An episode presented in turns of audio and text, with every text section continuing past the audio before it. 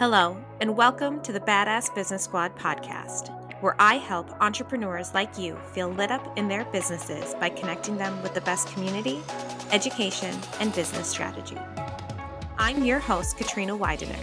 Tune in each week for bite sized episodes where I'll share implementable advice, interview guest experts, and highlight key takeaways from real hot seat meetings inside the Badass Business Squad group coaching program.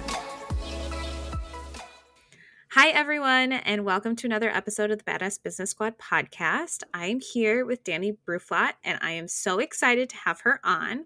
We met basically because some mutual friends of mine recommended her Instagram, and then I followed her for a really long time and slid into her DMs. So I'm really excited to have you on today. We're going to be talking about including social justice advocacy within your social media platforms, which is something I'm really, really passionate about. And I love the way that Danny has been able to do this with grace, but without compromising her own personal values and beliefs. So I am so excited to have you here. Thank you so much for inviting me on. yeah. So, really quickly, in your own words, can you tell everyone who's listening exactly what you do, what your business is, and kind of like what your passions are within your business? Yeah, so I'm Danny, and I'm an online shop owner, online educator, and advocate.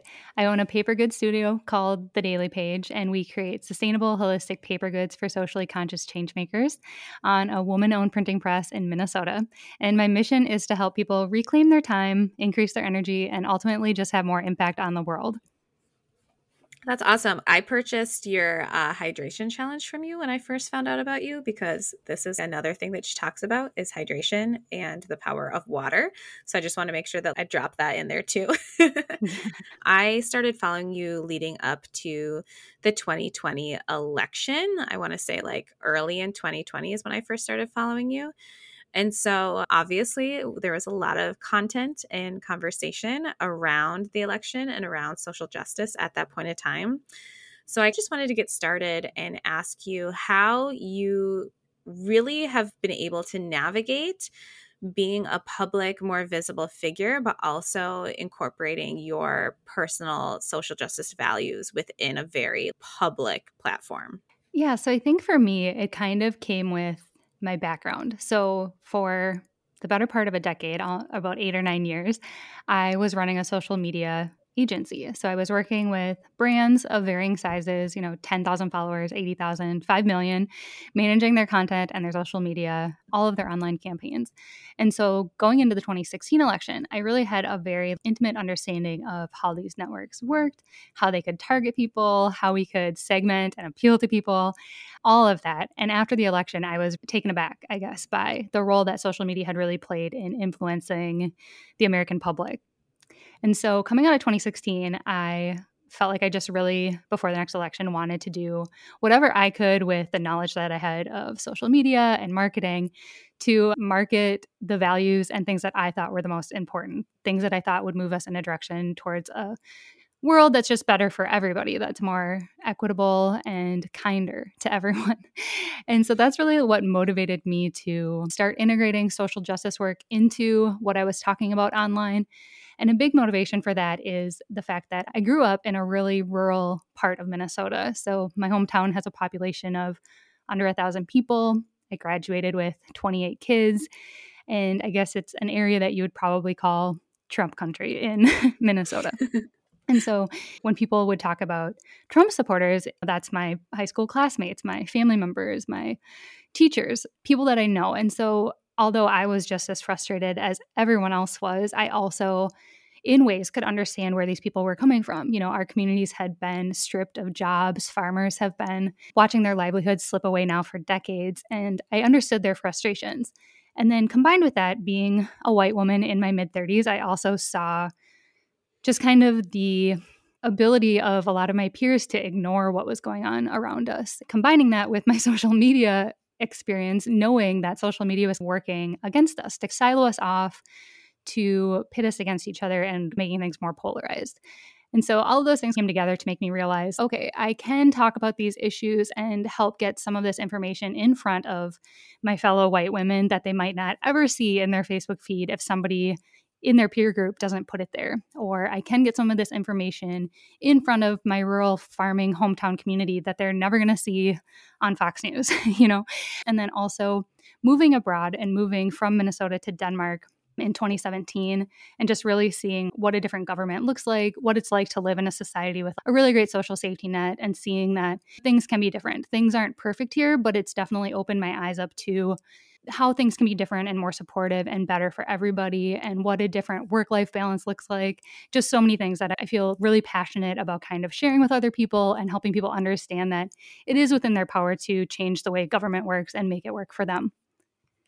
First of all, I want to say thank you so much for sharing that because I think that a lot of people get intimidated by sharing about social justice and really about politics in general on their public profiles. And so getting a little bit of an understanding of the reason why you wanted to do this, but also just like what led you to start sharing on your public profile can be really illuminating and helpful for some people who are like how how do you even get started where do i begin and so I guess that very naturally leads me into my next question, which is what would you recommend to someone who's like, okay, I really am interested in doing this. I want to incorporate this more in my world, but I'm really intimidated or I'm really afraid, right? And so just curious what you would say to that person. The thing I always suggest is that you just step back for a minute. And if I asked you to like stand up in front of the room right now and for five minutes, tell us about a policy or an issue that you really care about, something that really fires you up, that you feel at least somewhat informed on, and you don't need to use fancy terminology or big words, but you could just speak really passionately about how American healthcare has negatively impacted your life or somebody that you love and why you want to see it changed and how you want to see it changed, or why you really want parental leave for everybody, or whatever the issue is. What's the thing that you could stand up right now and talk about for five minutes? And whatever that thing is, that's where I would suggest that you start. And so just kind of recognize that you don't need to be an expert at everything. You don't need to get online and be able to answer everybody's questions about Black Lives Matter or police abolition or whatever the issue might be. Just pick the thing that's really personal to you that you honestly really, really care about and want to see change with and focus on that and advocate for that and just realize that it's perfectly fine to not know the answer. It's perfectly fine to tell people that you aren't informed enough on a topic to speak about it. It's fine to tell people that you will do more research and get back to them. And it's okay to be wrong. It's okay to fail. It's okay to fuck up. Everyone has done it. We're all going to do it. That is such a big part of advocacy. It's messing up, getting called out, getting called in, doing better. And I don't really know where this saying comes from, but when you know better, you can do better. So mm-hmm. I think it's just a process of like jumping in with something you really care about, something that has really impacted you or someone you love, picking that one thing, getting in there and doing the work. And you'll figure out along the way that once you care about one thing, you'll notice how it links into another system and that they're all interconnected and that liberation and equality is it's just very interconnected and you'll find your way through the whole thing. I think that so many people, like I was saying, do get really intimidated and just breaking it down to that one topic that you feel mm-hmm. really, really passionate about also allows us to kind of humanize it in a sense because politics and advocacy overall can feel like this big, humongous, how do I even get started? Like, how can I even make an impact? But really bringing it down to something that's so intimate and personal to us makes it feel way easier, right? It makes it feel way way more intuitive and a little bit more of okay, I can speak on this thing at the very least. yes. And I think just knowing also that it's okay to be wrong and it is so okay to fail. And anyone who's working in organizing or advocacy or any form of activism has messed up and been wrong and been called out before. It's just so much a part of the work. And it really is an important part of the work. Being wrong is when you learn. Those are the hard moments when you really grow in the movement. And I think it's just important to really lean into those. Once you realize that it's okay and totally part of the whole thing, it becomes just something you no longer fear. You're not scared of messing up. You kind of get excited to mess up again because you realize those are like the big moments. That's like a great way to reframe it too. I talk about this with my clients in terms of business things where it's like, what if instead of failure was viewed as something bad, failure is viewed as something that you're striving for or you're aiming for? Like, I want to aim to fail big five times a month because then that means I'm learning, right? That means I'm trying things that I didn't think would work out. I asked someone to collaborate with me and they said no. Okay, that's one failure this month. But that means that I also asked four people who said yes. So it can really apply to this too. I'm able to say maybe this one time I made a mistake, but that means that there were four other times that I said something I wouldn't have said beforehand that really made a difference. That's a really great way to reframe it. I was curious also if you wouldn't mind sharing people who maybe weren't following you before the 2020 election or around the 2016 election or really are new to finding out who you are. What are some of the ways that you have shared about advocacy and made a stand on things? Because I feel like a lot of people are like, okay, this is great. I'm ready to get started. But like, how do I do it? What's the implementable actions that I can actually take? Or how are the ways that I can share what I believe in? Big question, but let me try to tackle it a little bit at a time. so, I think the biggest thing for me has been curating and sharing information. And that's not an easy thing for everyone to do. I feel lucky that for me, being able to curate and tell a story does come somewhat naturally to me. So I think for everyone, you're going to kind of figure out what your talents and toolbox looks like. And there's so many roles in advocacy and activism work that you'll find where you fit in. So don't feel like what I say, what I've done is like what everyone should necessarily do. I think it's about leaning into what does your audience respond to and what kind of content do you really enjoy creating or what do you like talking about or how do you prefer to deliver the information. But for me, I guess a little bit of what it's looked like is trying to push out messages from people of color, particularly Black women, whatever they're talking about, whatever issues they're discussing, or messages they seem to be trying to get out. I do my best to amplify those. So through Instagram story, my Facebook page, whatever it is, because I kind of see my role as a Midwestern white woman to help those messages get in front of people who otherwise might not see it, might not hear it, don't want to hear it, aren't going to listen to it. And so it's kind of disseminating, sending out the information wherever I can. I also have a weekly newsletter that goes out every Friday called The Weekly Page. As of now, it's 11,000 people strong. And I also use that as a place to get in front of people. So it's where people can get all the free downloads off my website, but I also share recipes, cocktail recipes, the best thing I watched on Netflix this week. I just kind of like give people great information, have a good week. But then I'm also going to talk about police abolition and I'm also going to talk about parental leave and I'm also going to talk about why we need universal health care. And every week there's also an article that I suggest people read and I try my best to make them really valuable, incredible sources. So I don't usually get a lot of people pushing back on like, I don't know, indoctrinating people with some kind of left wing liberal agenda. I really do my best to pick really high quality, informative articles that can just provide people with an overview on a topic. And my goal is really not to appeal to people that are really right leaning, extreme, right? It's the people in the middle, the people that are curious about some of these topics that they could move just like a point or so in a more progressive direction, right? And just trying to get those people to shift a little bit. To summarize, I have social media posts, my weekly newsletter.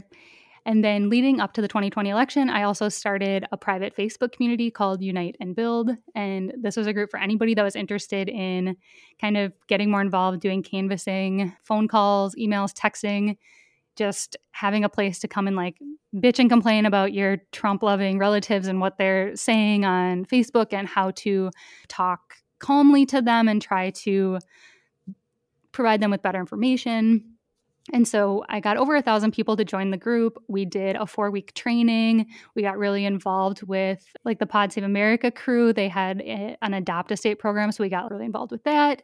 And then following the 2020 election, after that all kind of wrapped up, I got involved with registering Georgia voters abroad before that runoff election. So that was a summary of what the activism and stuff looked like leading up to 2020 and then just kind of between 2016 and 2020 it was really just developing my voice learning how to talk about these things a ton of learning on different issues and getting good at sharing stuff and talking to people. So I have followed you for a while and I really love all of the stuff that you do, but I can only assume that you have some people who clap back and maybe do either call you out or are directly politically opposed to your views who maybe come into your DMs or hit you with some uh, not so positive feedback. So I want to make sure that I also ask about that because, again, from my personal experience talking to people about getting more involved, about more advocacy, there's a lot of fear there.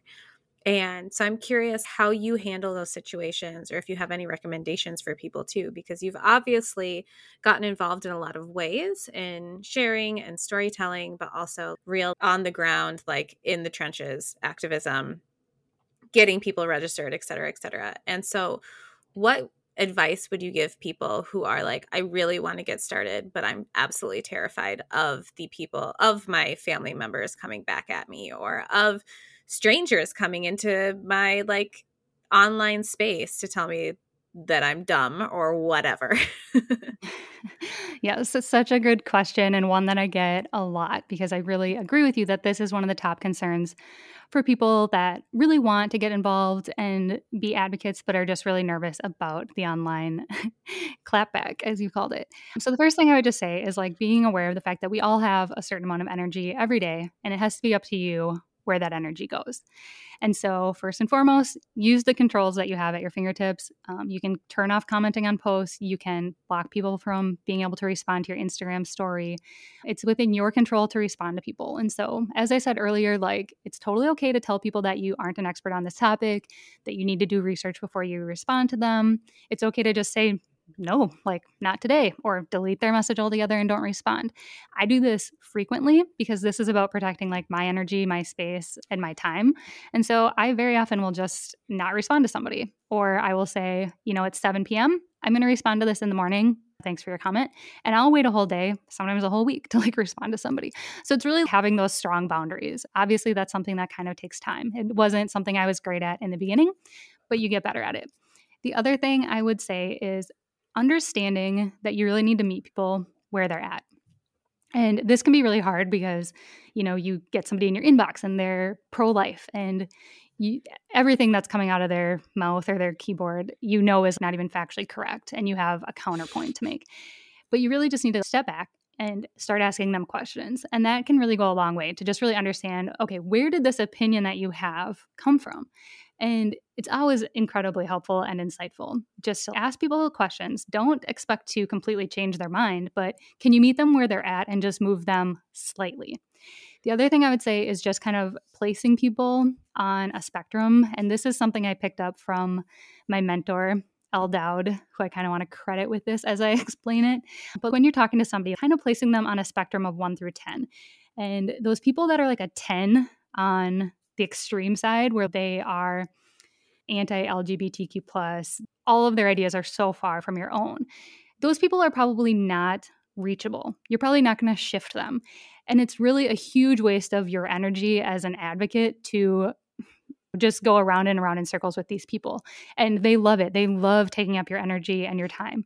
And so it's about being able to identify those people that are like sevens, eights, nines, tens, and are just a waste of your energy and really zeroing in on people that are five sixes maybe sevens that can be shifted that their views can kind of be changed and maybe not immediately but maybe over time the more interactions you have with them or as they kind of sit back and continue to absorb your content maybe it'll shift slightly. And it's not about taking everyone from tens to ones or even fives to ones. It's really about those people that are sevens moving them to fives. Like we need to move the people in the middle. And i think the 2020 election showed us that it's really like the people in the middle we need to move over. It's not the people on either ends of the political spectrum that are going to get us anywhere we want to go. It's the people in the middle that we need to be talking to. Thank you so much for answering that. I think that that's also a great place to wrap things up. Before we fully log off, though, you have been so generous in offering people 10% off of their order at your dailypageshop.com. And so I wanted to really quickly make sure that we made some time so you could promote you just a little bit more. Yeah. So if you want to start out with dailypageplanner.com, that'll take you to a main website. On there, I have all kinds of resources, blog posts, a ton of free downloads if you like organizational calendars, habit trackers, meal planners, all these things that kind of just help you reclaim your time so that you have more time and energy to put into things like advocacy. You can find them all there. I have a podcast as well, and then I have an online shop. So you can just check those out if you want. Yeah, there's a code for podcast listeners, and it's badass10. Thank you so much. I just want to like again honor how much I appreciate your time and your energy on this topic and how passionate I am about it and how much I value it and how excited I am to bring it to the audience. So thank you so much for coming on the podcast. Before we fully sign off, how can people find you online? Obviously, we talked about the shop, but your social media, etc. Yeah, my personal Instagram is thyme is honey, like the herb. And then my shop is on Instagram at the daily page. Perfect. Thank you so much for coming on here. I really appreciate it. Thanks so much for asking me. Thank you so much for listening to today's episode. If what you heard was impactful in any way, it would mean the world to me if you left a review on iTunes or Apple Podcasts. And if we aren't friends on Instagram yet, come join the party at katrina.widener or come visit the website at katrinawidener.com.